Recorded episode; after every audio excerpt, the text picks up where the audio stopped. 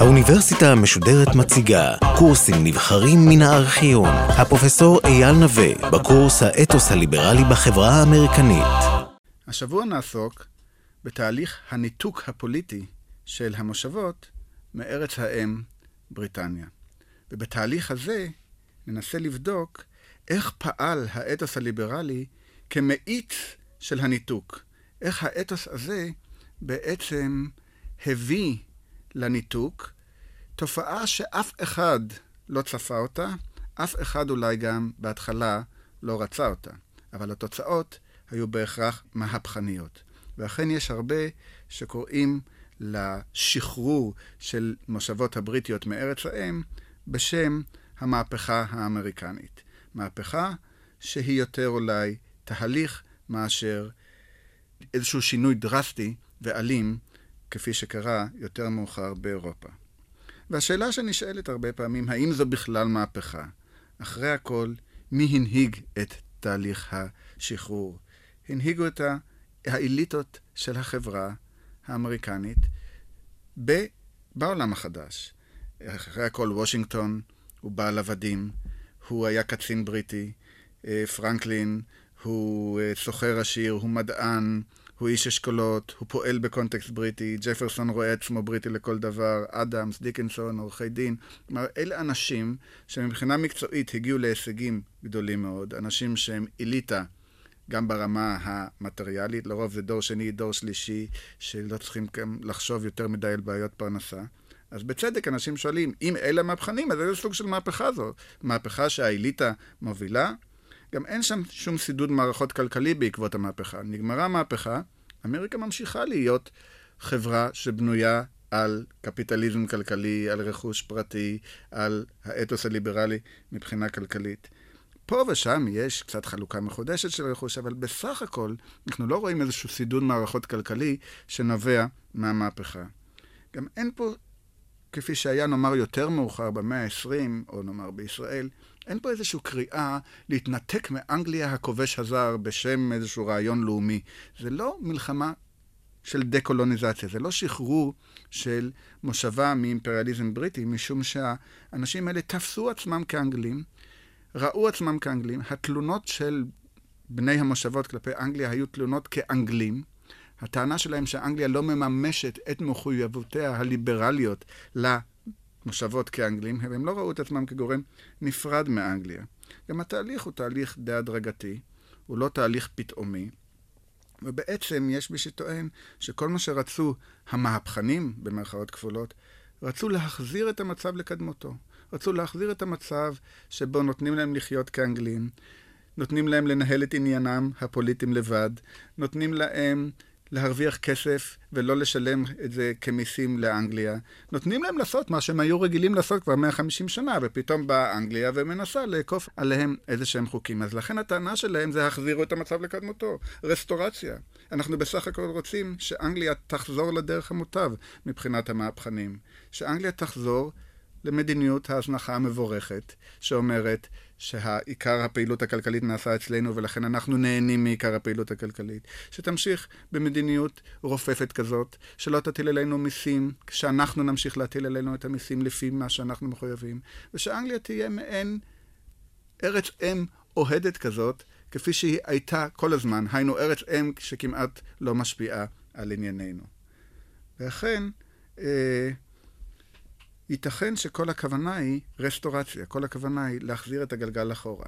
התוצאה בסופו של דבר כמובן הייתה אחרת, כי אנחנו כולנו יודעים שבסוף התהליך הוקמה ארצות הברית כישות שונה מאשר אנגליה. אבל התהליך הזה הוא תהליך ארוך, שלא אה, לקח שנה או שנתיים, אלא לפחות רבע מאה, החל משנות ה-60 של המאה ה-18, ואפשר להגיד שהוא הסתיים רק ב-1800, אחרי שבתוכו לוו תהליכים פנימיים של ניסוח ואישרור החוקה, הקמת מערכות מפלגתיות, ובסופו של דבר איזשהו דגם אחר שהסתיים רק ב-1800. על החלק הראשון של התהליך הזה נעסוק היום, היינו תהליך הניתוק. תהליך הניתוק שהחל ב-63, ולהלכה הגיע למיצויו ב-1776 עם הצהרת העצמאות של המושבות. מלחמה שנמשכה ובסופו של דבר הסתיימה ונתנה לגיטימציה למשאבות האלה. אני הייתי טוען שאכן זוהי מהפכה שאיננה פועלת לפי דגם על אירופאי, אלא זו מהפכה ליברלית. זו מהפכה שמממשת הלכה למעשה את ההשקפה הליברלית בדבר הזכויות הטבעיות של האנשים. אם הדבר הזה היה קורה באופן טבעי, כפי שאנשים באמריקה חשבו שזה אכן קרה, אז לא הייתה פורצת המהפכה. אבל ברגע שיותר ויותר אנשים חושבים שאנגליה בגדה בתפקידה, ואנגליה מפסיקה לממש, או מפסיקה להגן על הזכויות הטבעיות של המושבות, אז מתחילה ההתנגדות. אז מתחילה, מתחיל איזשהו תהליך שבסופו של דבר אומר, אם אנגליה לא מממשת את התפקיד שלשמו היא באה, היינו הגנה על זכויותינו הטבעיות, אז חובה עלינו להחליף את השלטון האנגלי בשלטון אחר שיממש את הזכויות הטבעיות. כלומר, יש פה איזושהי כוונה ללגיטימציה חדשה. אבל לא לגיטימציה מהפכנית, הלגיטימציה היא הלגיטימציה הליברלית. מה הלגיטימציה השלטנית לפי התפיסה הליברלית? מימוש הזכויות הטבעיות של האדם, לחיים, לחירות, לקניין.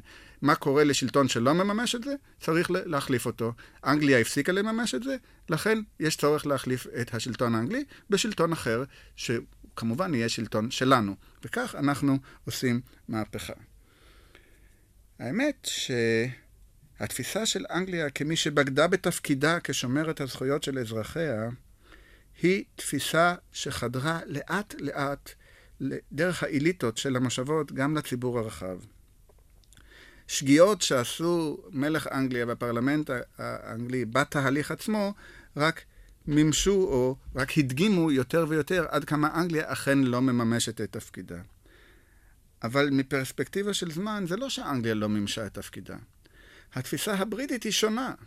התפיסה הבריטית במאה ה-18, למרות שיש הרבה פילוסופים בבריטניה שמדברים על אתוס ליברלי, התפיסה הבריטית היא לא הפנימה את האתוס הליברלי. ולכן כשהיא דיברה על ייצוגיות, למשל אנגליה, היא דיברה על ייצוגיות כאילו ייצוגיות.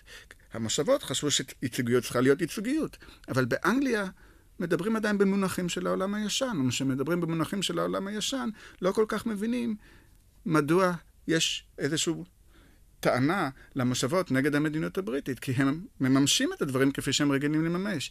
אבל הרי נוצרה שם חברה אחרת. הרי יש שם 150 שנה של התפתחות ליברלית אמיתית, ולא להלכה, כפי שהייתה באנגליה. כי באנגליה ליברליזם הוא בכתבי פילוסופים, והוא נלמד באוקספורד, והוא בשיחות הסלונים, אבל הוא לא מופנם בפוליטיקה, במעשה.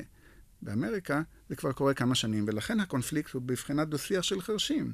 ואולי נדגים את זה במספר דוגמאות של דו-שיח של חרשים.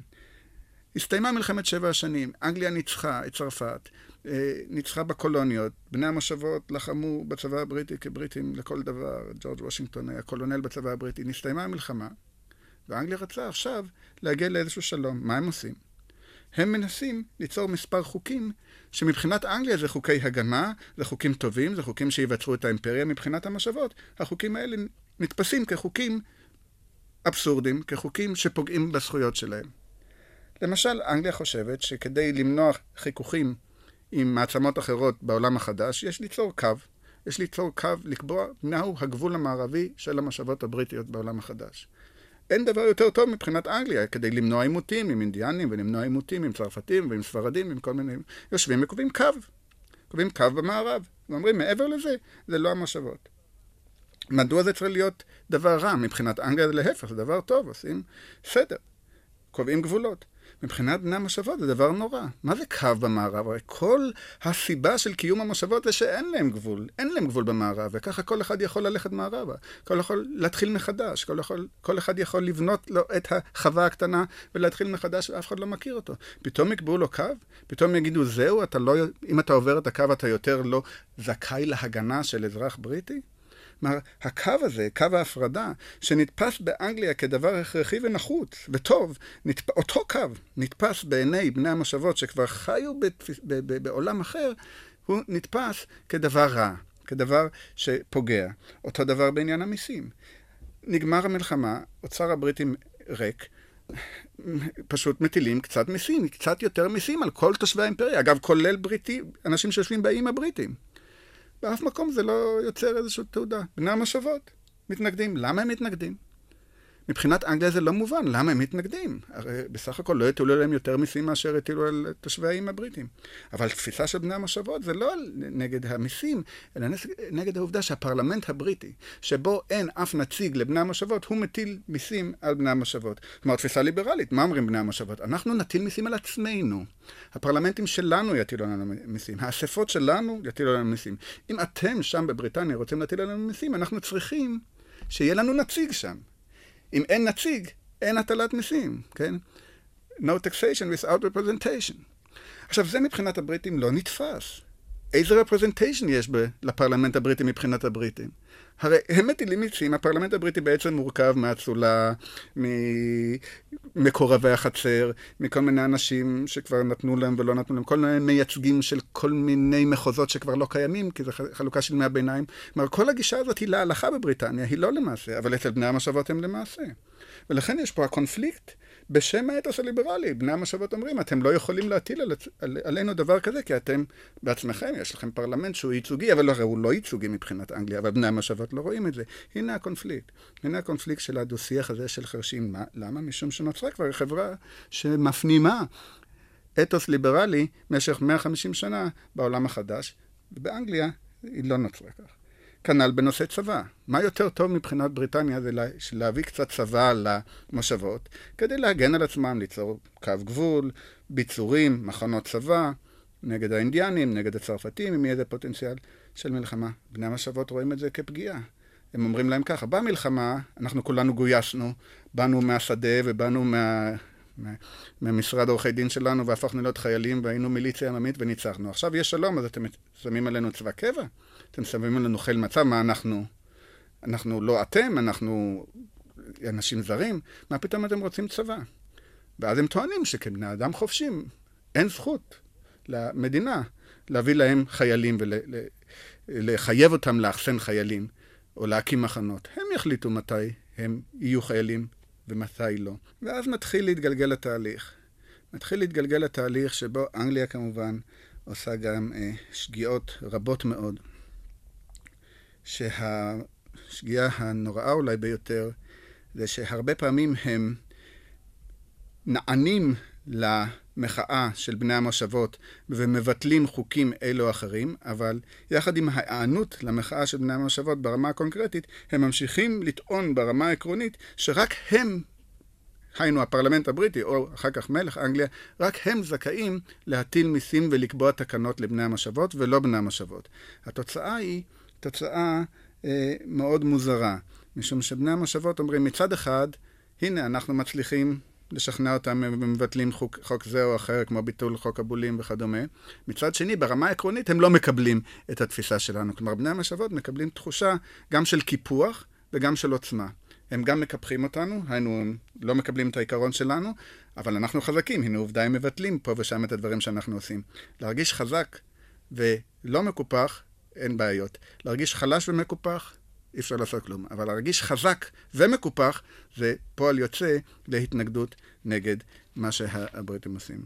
ואכן, לכל התהליך הזה מלווים פה ושם מקרים של אלימות, מקרים של התארגנות של ועידות מושבתיות עושות חרם על מוצרים בריטיים, או מתכתבות ביניהם כדי להראות שבריטניה לא אה, צודקת, ואז המדיניות הבריטית יוצרת איזושהי סולידריות בין בני המשאבות. סולידריות שמבחינת התנאים המוקדמים שלה לא הייתה הכרח המציאות, כי הרי אין הרבה קשר בין, נאמר, סוחר עשיר בבוסטון לבין חוואי במקום שכוח אל שאיש לא מכיר אותו, בין מושבה צפונית לבין מושבה דרומית שהיא בכלל מורכבת מעבדות. אבל הפעילות הבריטית וההתנגדות לפעילות הבריטית יוצרת את הסולידריות הזאת הראשונית של ועדות התכתבות, של מאבקים פנימיים בתוך האליטות של המושבות, שפתאום אספות שונות של מושבות אלה ואחרות הופכות להיות לחוד החנית של המרידה באנגליה או של ההתקוממות כנגד אנגליה. כמובן שיש לזה עוד בעיות פנימיות של מלחמות אזרחים בתוך כל מושבה המושבה, אבל בגדול נראה שהיכולת של האליטה המושבתית לתפוס את עצמה במונחים של אנשים אינדיבידואליים ואוטונומיים והיכולת שלהם לשכנע את הציבור כולו שאנגליה פוגעת באינדיבידואליזם ובאוטונומיה הזאת, יוצרת מעין תסיסה שהמוטיבציה שלה זה תסיסה ליברלית. כלומר, על בסיס ליברלי של פוגעים לנו באוטונומיה ופוגעים לנו בהגשמה העצמית האינדיבידואלית שלנו, אנחנו צריכים להתארגן כדי לממש מחדש את האינדיבידואליזם שלנו ואת האוטונומיה. כמובן, אה, הדברים האלה מתגלגלים הלאה, ולא ניכנס לפרטים, כי יש סדרה שלמה של חוקים וביטולם וחוקים וביטולם. בסופו של דבר, משתה התה בבוסטון ב-73, שבה קבוצה מסוימת של אנשים זורקת את התה, גורמת לתגובה בריטית חזקה, והיא חוקי העונשין. חוקי העונשין האלה, הם מגבשים את האופוזיציה לכדי אה, גוף מוגדר. גוף מוגדר שבו האליטות של בני המשאבות מנסחים אה, את המאבק במונחים ליברליים, במונחים של האתוס הליברלי. לא אחר מאשר תומאס ג'פרסון, הוא עצמו בעל עבדים, שאגב היה בטוח שזה ימות מוות טבעי ויום אחד גם עבדיו ישוחררו, אבל לא, לא אחר מאשר הוא מנסח במונחים ליברליים את הקונפליקט ומסביר מדוע צריך להתנגד למדיניות הבריטית. מה ג'פרסון אומר? ברגע שאנגליה, נאמר, סוגרת את נמל בוסטון, ברגע שהיא מפזרת את הפרלמנטים השונים של מסצ'וסט ושל ניו יורק, ברגע שהיא קובעת שצריך לאחסן חיילים בלי שאף אחד, בלי ששואלים אותנו, היא בעצם פוגעת בזכויות הטבעיות שלנו כבני אדם. ויותר מכך, היא פוגעת בזכויות שלנו כאזרחים בריטים. שהם מוגנים לפי המגנה קרטאות, ובעיקר אחרי המהפכה המהוללת, הם מוגנים משרירותו של השלטון. הנה יש לנו פגיעה שרירותית של שלטון בריטניה בנו. והם רוצים כנראה לשעבד אותנו. יש פה איזו כוונה של קונספירציה נגד החירות הבסיסית שלנו. ואם, אם כך, ארץ האם, שהיא הייתה כל הזמן המגנה על החירויות שלנו, בשלב מסוים, בשלב של קונפליקט, הפכה להיות ארץ דורסנית. ברגע שהאנגלים מתחילים לפזר פרלמנטים, ברגע שהאנגלים קובעים שמשפט ייעשה באנגליה ולא במושבות, ברגע שהם קובעים שהמשפטים יהיו צבאיים ולא אזרחים, יש פה כר נרחב לפיתוח לא רק רטוריקה, אלא אידיאולוגיה שלמה על בסיס ליברלי, שאומרת אנחנו צריכים להתנגד לשרירות השלטון. השלטון הפך להיות לדורסני. השלטון פוגע בנו, השלטון הוא לא איתנו יותר. ולכן ניסוח הטענות של המהפכנים היא בשפה ליברלית. יחד עם זאת, כשאנחנו בודקים את טענות האליטות המהפכניות מול אנגליה, אנחנו רואים שאין כוונה לניתוק. אפילו בשלב של סגירת נמל בוסטון ובשלב של החוקים הקשים שכביכול הוטלו על מסצ'וסט, התביעה של האליטה היא החזירו את המצב לקדמותו. תנו לנו מחדש את האפשרות להשתלב במערכת הבריטית שאנחנו כה אוהבים בסך הכל, שהיא כה נאורה בסך הכל. היו נאורים כפי שהייתם כל הזמן, כן? והתביעה היא, אנחנו רוצים לממש את זכויותינו כאזרחים בריטים כפי שעשינו את זה מאות בשנים. אני, ולכן צריך להחזיר את המצב לקדמותו. אין, אין איזה להט מהפכני, אין איזשהו רצון להתנתק מאנגליה כגורם זר, בכלל לא. אנגליה איננה גורם זר. אנגליה נשלטת עכשיו ב, על ידי בירוקרטים שלא כל כך מבינים, וצריך להחזיר אותם לדרך המוטב. ולכן אנחנו רואים שהרבה פעמים בתהליך עצמו, כל מיני מנהיגים של המשאבות מגיעים ללונדון, מנסים לשכנע אנשים בפרלמנט לשנות דעתם. אגב, היה להם מיעוט לא מבוטל בפרלמנט הבריטי שאימץ את הגישות של בני המשאבות. כך שיש דברים בגו, זה לא שיש פה איזו מרידה נגד אויב, מרידה נגד גורם זר. אלא מה? שהבירוקרטים הבריטים ממשיכים בשלהם, וגורמים לכך שבני המשאבות מחליטים לגבש עמדות ביחד. שוב, זה לא כל כך פשוט, לא כולם הסכימו לצאת נגד בריטניה, היו מעט מאוד רדיקלים שחשבו שזו סיבה להתחיל תהליך של ניתוק, היו מעט מאוד לויאליסטים שלא ראו סיבה בכלל לשנות את המצב בינם בין אנגליה, ורוב הציבור הוא נע בין כאן וכאן ולא יודע כל כך לאן ללכת. הייתה איזו קבוצה של אליטה בראשותם של אה, ג'פרסון, מדיסון, וושינגטון, פרנקלין, שהייתי קורא להם המתונים, המהפכנים המתונים, והם בסופו של דבר נטרלו את הרדיקלים, אבל גם נטרלו את הלויאליסטים, וקבעו דרך שאומרת, אנחנו חייבים להישאר חברה חופשית וליברלית, ואם אנגליה לא נותנת לנו את האפשרות הזאת, לא תהיה ברירה בסוף, אלא להתנתק. והדרך הזאת היא דרך שמתפתחת החל מכינוס הקונגרס הקונטיננטלי הראשון והשני, ואחר כך עד אה, מלחמת עצמאות, משהו כמו מחצית אה, שנות ה-70. הקונגרס הקונטיננטלי הראשון, הקונגרס הבין-יבשתי הראשון, הוא בעצם פעם ראשונה ניסיון של כל המדינות, כמעט, כל המושבות, כמעט כל המושבות, להגיע לאיזושהי מדיניות משותפת. והתביעה של הקונגרס הזה זה כלפי מלך אנגליה.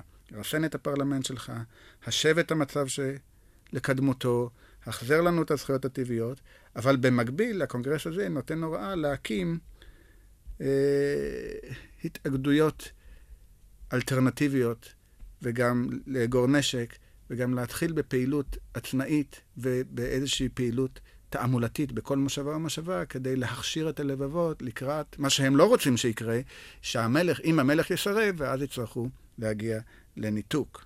כן.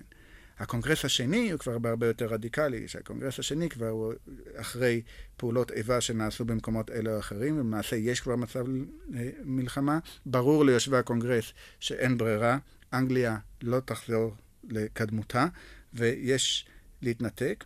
ומכיוון שיש להתנתק, צריך לנתק את מקור הלגיטימציה הבריטי ולהחליף אותו במקור אחר של לגיטימציה, על בסיס ליברלי.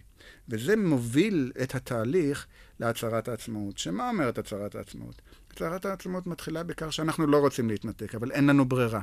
אנחנו צריכים להתנתק. מדוע אנחנו צריכים להתנתק? וכאן הצהרת העצמאות מתחילה בתיאוריה בסיסית ליברלית, שאומרת, מקובלות עלינו אמיתות אלה כמובנות מאליהן. שכל בני אדם נולדו שווים, ובוראם העניק להם זכויות בלתי ניתנות להפקעה, וביניהן הזכות לחירות, חיים ורדיפה אחרי העושר. ולצורך מימוש זכויות אלה קמות בקרב בני האדם ממשלות, היונקות בדין את סמכותם מהסכמת הנשלטים. זאת התיאוריה. אנגליה הייתה כזאת, לכן היא קמה, אבל אנגליה עכשיו בגדה בתיאוריה הזאת. כל תפקיד הממשלות הוא לדאוג לכך שהזכויות האלה יתממשו הלכה למעשה. וזה מקור הלגיטימציה של הממשלות. אנגליה הייתה לגיטימית לפי המקור הזה במשך 150 שנה, כי היא מימשה את זה. אבל קרה משהו בשנים האחרונות, ואנגליה החלה להתנהג בשרירותיות כלפי המושבות, ולכן אין ברירה לתושבי המושבות, אלא להחליף את מקור הלגיטימיות הזה, אנגליה, בממשל עצמי אחר, שבעצם מחויב לאותו עיקרון, לאותו עיקרון של שמירת הזכויות הטבעיות של בני אדם. אנגליה לא יכולה לעשות את זה, אין לנו ברירה אלא להכריז עצמאות, ואנחנו נעשה את זה. והנה המקור של הלגיטימציה הליברלית לשלטון החדש שקם עכשיו בעולם החדש, בעיקרי ארצות הברית.